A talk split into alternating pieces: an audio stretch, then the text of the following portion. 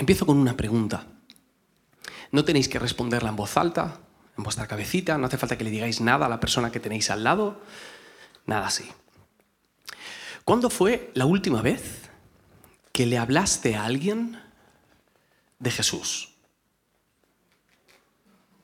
¿Cuándo fue la última vez que le hablaste a alguien de Jesús? No os digo esto para haceros sentir mal, ¿eh? Esa no es la intención. Esta pregunta me la hacían mucho durante mi adolescencia y mi juventud, especialmente los retiros cristianos, campamentos cristianos, congresos, casi siempre venía un predicador, predicadora, que de una manera muy dramática decía, ¿cuándo fue la última vez que evangelizaste? Que ese es el término que solemos utilizar los cristianos.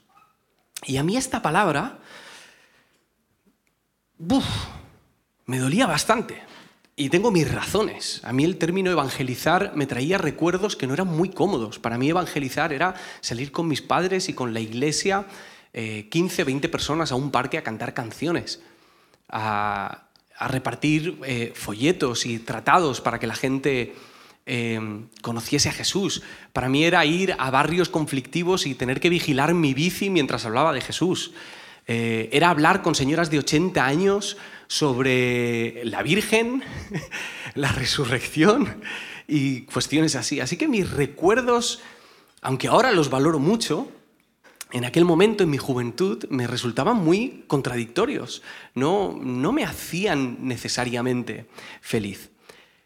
Gracias a Dios y gracias a mis padres y amigos cercanos, eh, fui descubriendo poco a poco que esa sensación desagradable que tenía con la palabra evangelismo no era justa. No le hacía justicia a lo que es evangelizar. Principalmente no le hacía justicia a Jesús, porque al fin y al cabo Jesús es lo mejor que me ha pasado nunca. Así que no entendía muy bien por qué hablar con alguien de lo mejor que me había pasado nunca me resultaba tan incómodo y me provocaba tanta tensión. Poco a poco fui descubriendo, por un lado, la responsabilidad de compartir a Jesús y por otro lado, la alegría de compartir a Jesús. Digo que es una responsabilidad porque compartir la buena noticia de Jesús es la prioridad de Jesús, es lo que a Jesús le preocupaba. Hay un texto en Lucas 19, seguro que lo habéis escuchado, versículo 10 que dice, porque el Hijo del Hombre vino a buscar y a salvar lo que se había perdido. Eso es lo que él tenía en mente.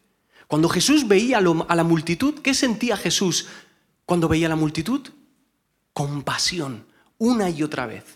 Eso es lo que él tenía en su cabeza. Él estaba ocupado en darse a conocer y en salvar a aquellas personas que sabían que estaban rotas, que estaban perdidas, que su manera de vivir no les estaba llevando a ningún sitio. Así que preocuparme por lo que a Jesús le preocupa es parte de mi responsabilidad como creyente. Y es parte de tu responsabilidad como creyente.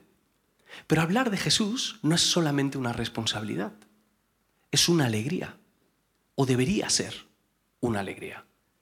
Os leo otro pasaje, Lucas 15. En este pasaje Jesús está eh, contando varias parábolas y en una de ellas termina así. Hay más alegría en el cielo por un pecador que se convierta que por 99 justos que no necesitan convertirse. Cuando nosotros oramos, hágase en la tierra como en el cielo, nos estamos refiriendo a esto también, a que los motivos de mi alegría sean los motivos de la alegría que hay en el cielo. ¿Cuáles son los motivos que te traen alegría en tu vida? ¿Y cuánto tienen que ver los motivos de nuestra alegría con los motivos del cielo? ¿Están sincronizadas nuestras preocupaciones y nuestras alegrías con las preocupaciones y las alegrías de Jesús?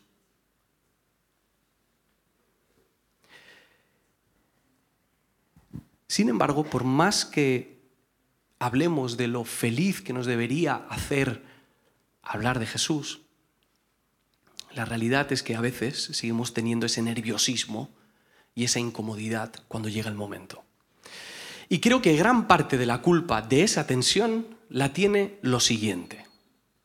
Durante mucho tiempo hemos creído que evangelizar es un monólogo. Es una especie de discurso perfecto, sin fisura, con las palabras y con las ideas ordenadas de tal manera que resulten casi irresistibles para la persona que las está escuchando. Hace años, principios de los 2000, finales de los 90, principios de los 2000, me acabo de sentir viejísimo,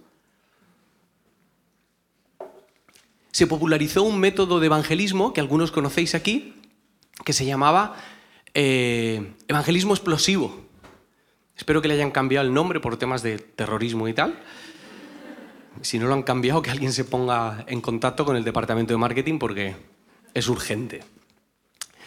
Y consistía en aprenderte un discurso muy bien ordenado, con las preguntas y los temas específicos, eh, con la intención de que esa persona, al oírlo, al final, hiciese una oración y con esa oración esa persona fuese al cielo en vez de al infierno. Yo respeto muchísimo esto, yo hice un viaje para aprender esto y aprendí muchísimo. Resultó que el primer evangelizado fui yo. O sea, disfruté muchísimo de esto. Eh, por esta excusa conocí a, Vicente y a, Sara. Nos conocimos, Vicente y Sara y yo nos conocimos en Miami, chavales. Anotad esto. Y, y fue muy bonito en esa época, pero luego me di cuenta que en España me resultaba incómodo intentar mantener este monólogo con la gente. Respeto mucho a la gente que lo ha diseñado, sé que hay amor para Dios y amor para el prójimo eh, a través de este método, pero a mí me, resultaba muy impersonal cuando hablaba con las personas. Era como, como si me lo hubiese dado chat GPT lo que le tuviese que decir al otro para que tomase la decisión que yo quería que tomase. ¿Y sabéis qué? Me robaba la alegría. Hablar así de Jesús me robaba la alegría. No era bueno para mí, no resultó ser bueno para las personas que lo escucharon, por lo menos en mi caso, y tampoco resultó ser bueno para los creyentes que no conocían este método, porque al no saber el método, llegaban a la conclusión de que no sabían evangelizar.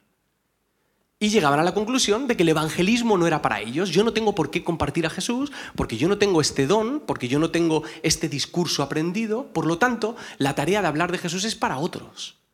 Es para gente experta que ha sacado el tiempo o tiene la capacidad de aprenderse cierto monólogo de memoria. Y hoy me gustaría que todos pudiésemos ver que evangelizar no es un método, ni un discurso, ni propaganda, ni es un debate, ni es un monólogo. Evangelizar es una conversación. Es una conversación que a veces dura 15 minutos, a veces dura tres semanas, ocho meses o 20 años. Y esa conversación tiene dos vías. La vía en la que hablamos, que es la que más nos ha preocupado a los cristianos durante mucho tiempo, qué es lo que tengo que decir, pero en una conversación hay otra vía, la vía en la que escuchamos. Y eso es de lo que quiero hablar hoy. De escuchar cuando nosotros queremos hablar a alguien acerca de Jesús. Escuchar tres voces en particular. Quiero empezar con la primera. La primera es la voz de la cultura. ¿Qué es la cultura? Pues, ¿quién mejor que Wikipedia para explicárnoslo?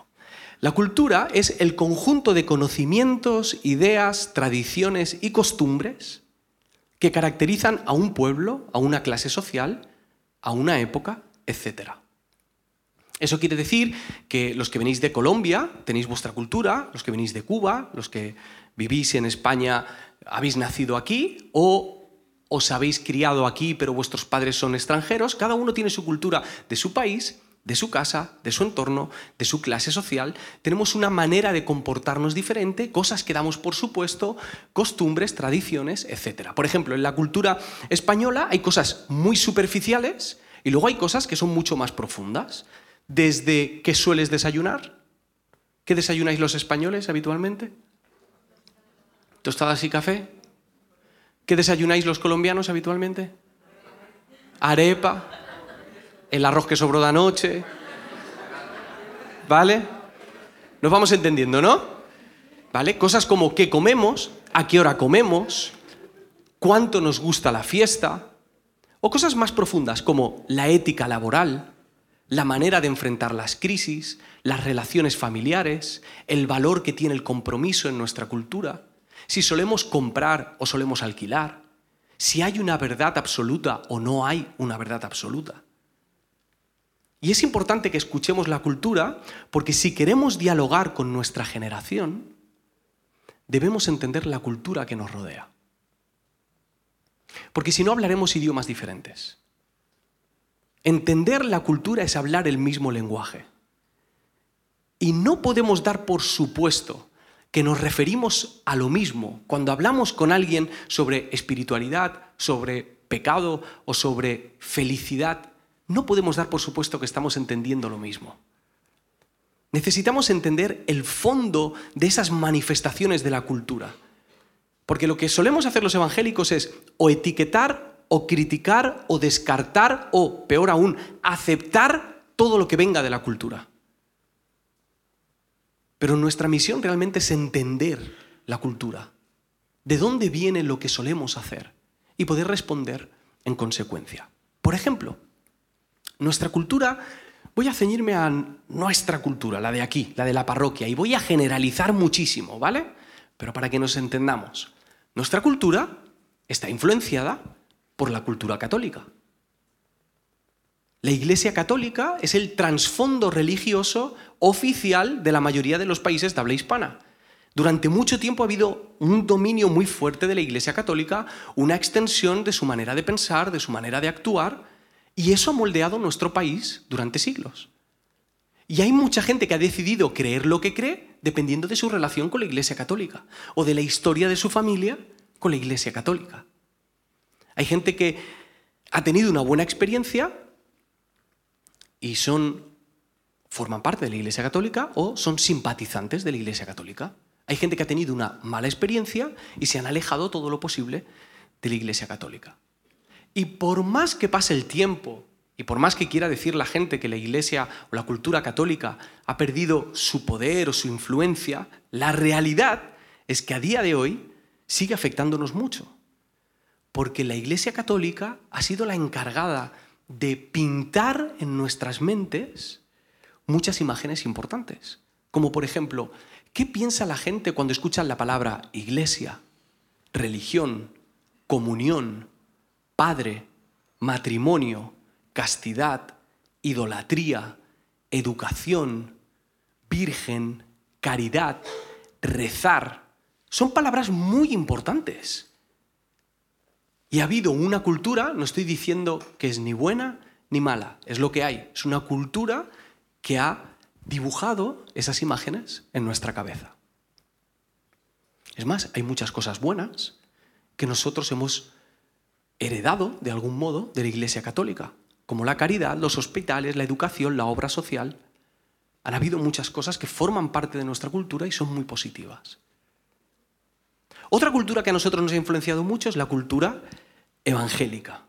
Y aquí voy a pecar de ser súper amplio, ¿vale? Porque la cultura evangélica va desde Lutero, hace 500 años, hasta los carismáticos, pentecostales, bautistas, menonitas, iglesia... ¿Cómo se entiende la iglesia bautista en Colombia? Es diferente a la iglesia bautista en Estados Unidos y es diferente a la iglesia bautista en España. Cada uno tiene un trasfondo diferente aquí, pero tenemos una influencia de la iglesia católica. Y hay cosas que, de la iglesia evangélica, perdón, y hay cosas que a nosotros nos resultan normales pero fuera de aquí no son normales, en absoluto. O sea, fuera de estas paredes, que vosotros estéis aquí hoy sentados escuchando a un chaval con gafas durante media hora, no es normal. Eso se hace en el cole, no se hace en otros sitios. Fuera de aquí, apartar el domingo, el día libre, para estar en comunidad con un grupo de creyentes, no es lo normal. Practicar disciplinas espirituales no es lo normal. Nuestra manera de hablar Familia, somos raros a veces hablando. O sea, lo sabéis, ¿no?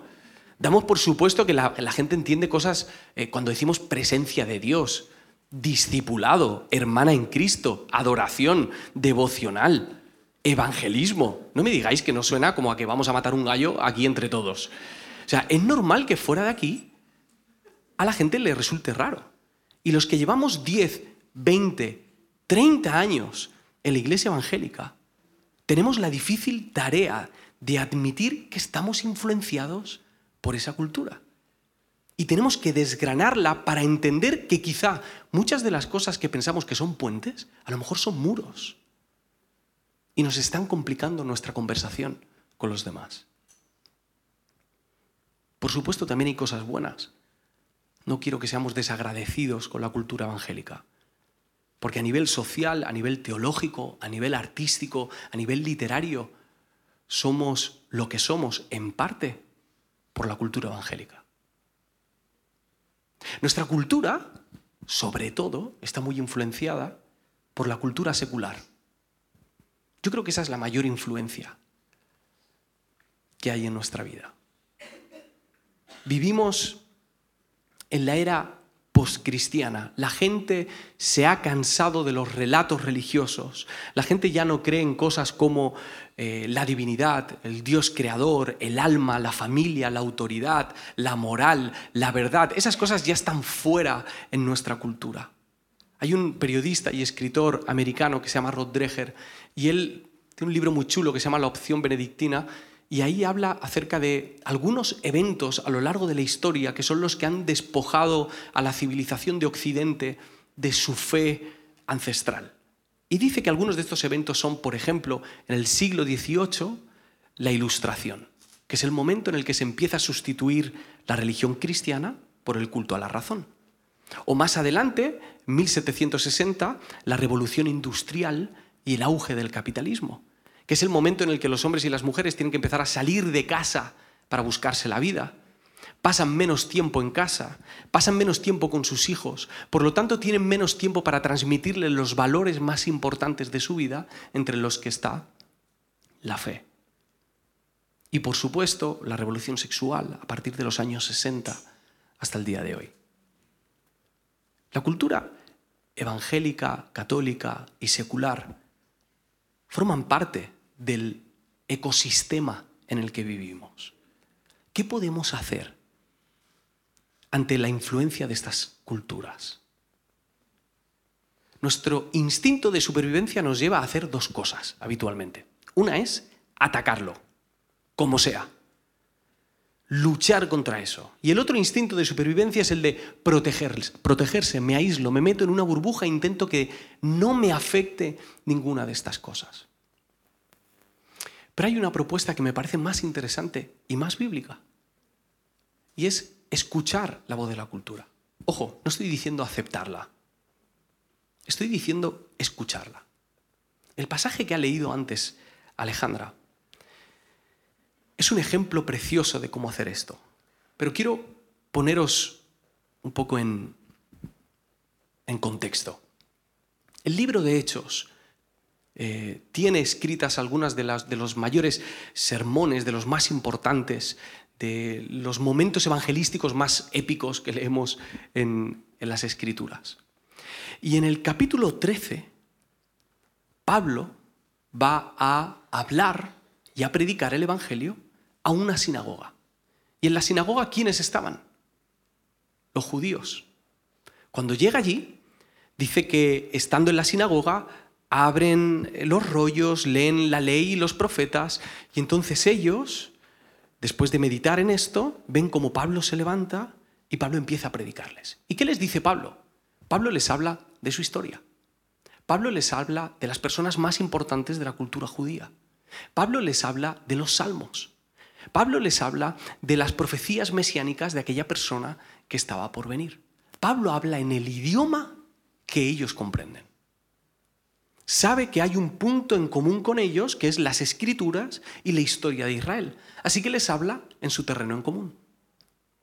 Sin embargo, en Hechos 17, vemos que Pablo estaba en otro ambiente.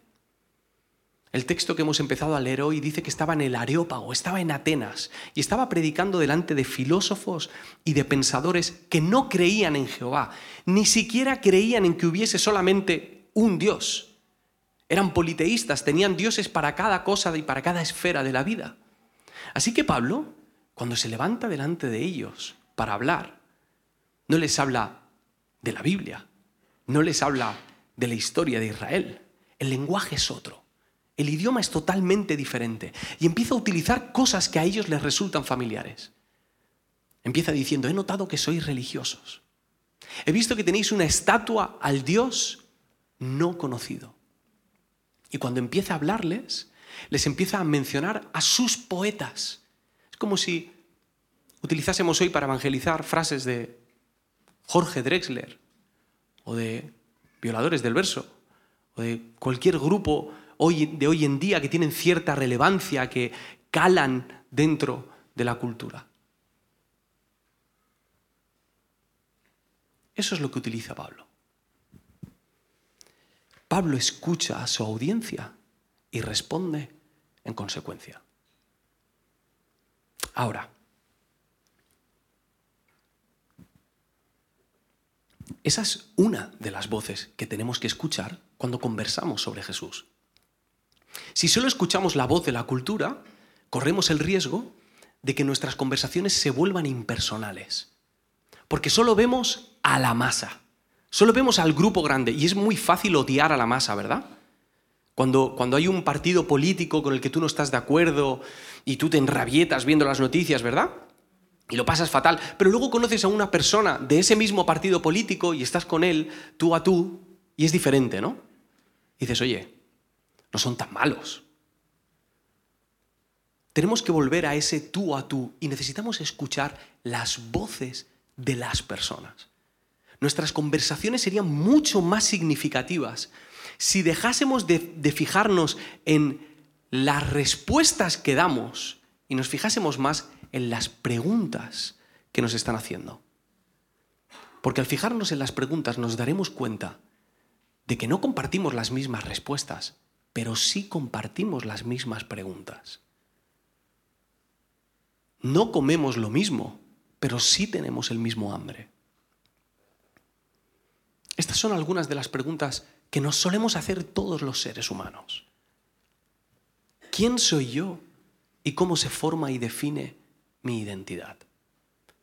¿Cómo encuentro un sentido de justicia en un mundo roto? ¿Cómo encuentro una familia a la que pertenecer? ¿Cómo abordo el trabajo y mi propósito? ¿Qué hago con mi tristeza, quebrantamiento y pecado?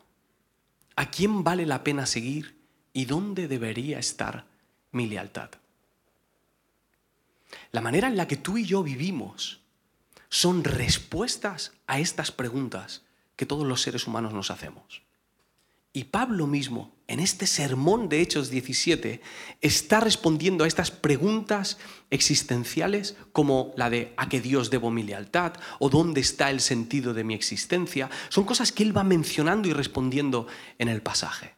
Pregunto, ¿cuánto tiempo dedicamos a escuchar las preguntas de aquellas personas con las que estamos hablando de Jesús? Cuando el evangelismo solamente se preocupa de hablar, y nunca escucha, se convierte en una relación tóxica, en la que solo me interesa lo que tú tienes que decir si es para darme la razón a mí. Necesitamos callar, necesitamos escuchar, porque evangelizar no es entrar en una discusión, es presentar a una persona. Jesús nunca fue con una fórmula escrita a evangelizar. Su conversación con el soldado romano fue una, y fue diferente a la de la mujer samaritana, a la del endemoniado, a la del fariseo, a la del leproso, a la del cojo, a la de a la que tuvo con Mateo cuando le llamó, a la que tuvo con Pedro cuando le llamó, a la que tuvo con Marta y con María. Conversaciones distintas, para necesidades distintas, para poder dar respuestas particulares a cada uno. Necesitamos escuchar la voz de las personas.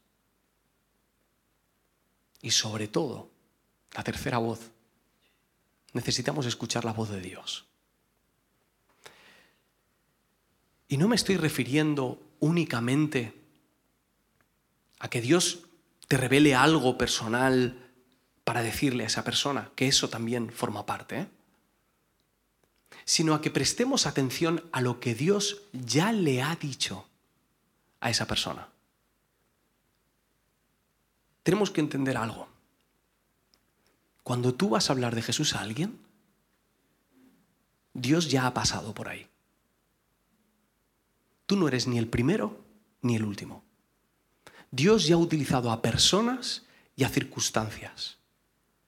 Tú y yo no somos tan protagonistas como pensamos. Tú y yo somos un eslabón más en esa cadena en la que Dios está haciendo el esfuerzo eterno de comunicarse con sus hijos. Quítate esa presión de que esa persona tiene que hacer la oración de fe contigo, esa persona tiene que decidir ahora que Jesús es su Salvador. Quítate esa presión. Esa es la presión de, de los comerciales, que no pueden salir de la casa sin el contrato firmado. Una presión muy valenciana, además. Esa no es nuestra labor. Es Dios el que está trabajando, es Dios el que persuade, es Él el que atrae con amor a las personas. Míralo así, tú y yo no somos fruto de la dialéctica de ninguna persona que nos evangelizó. Tú y yo somos fruto de que Dios nos amó hasta la muerte muerte de cruz. Y resucitó y nos levantó en vida. Y de maneras maravillosas, inverosímiles, nos hizo entender cuánto nos amaba, o al menos un poquito de cuánto nos ama. Hablar de Jesús a otras personas es confiar en que Él ya está obrando. Hablar de Jesús a otras personas es abrir los ojos a su poder, es dejarte sorprender y descubrir que Jesús ya estaba allí. Es descansar y creer que no depende de ti. Y es aceptar de una vez por todas que Dios nos está invitando a formar parte de algo que es mucho más grande que nosotros. Y la iglesia no tiene sentido cuando se olvida de los que no forman parte de su iglesia.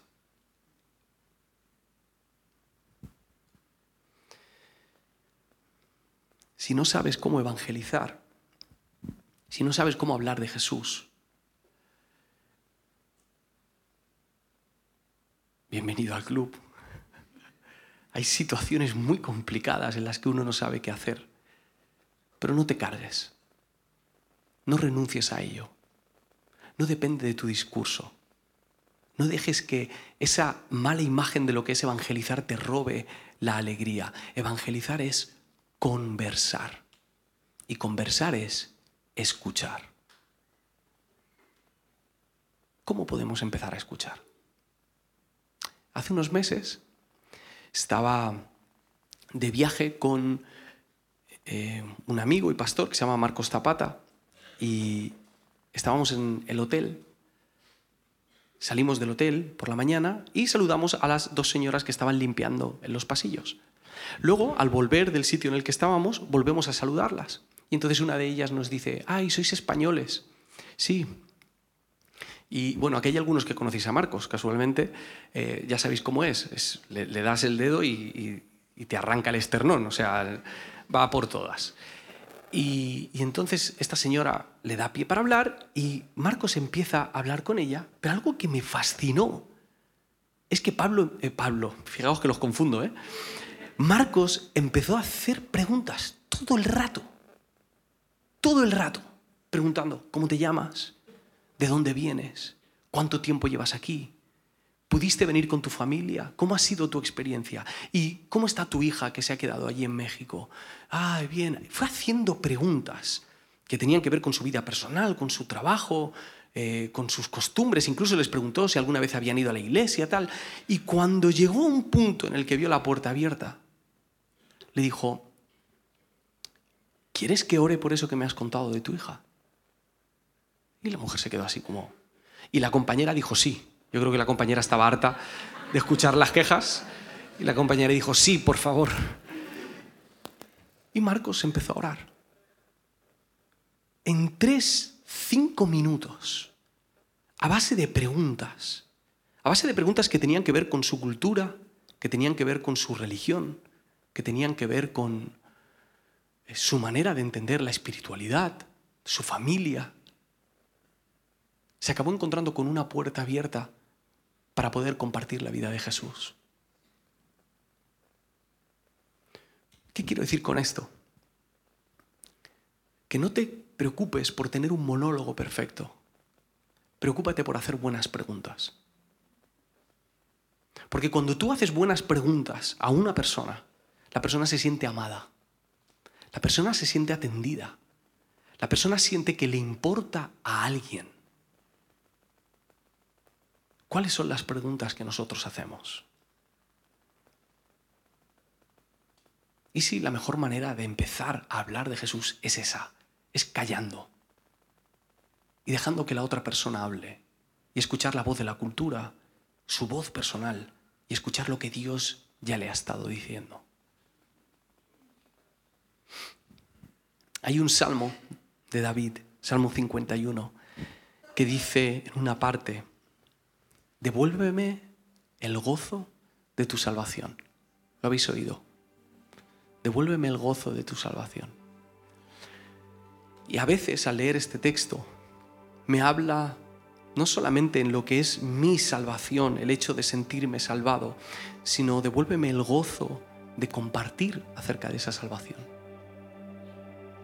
Devuélveme la alegría de poder hablar con las personas que más amo acerca de quién es la persona que más me ha amado.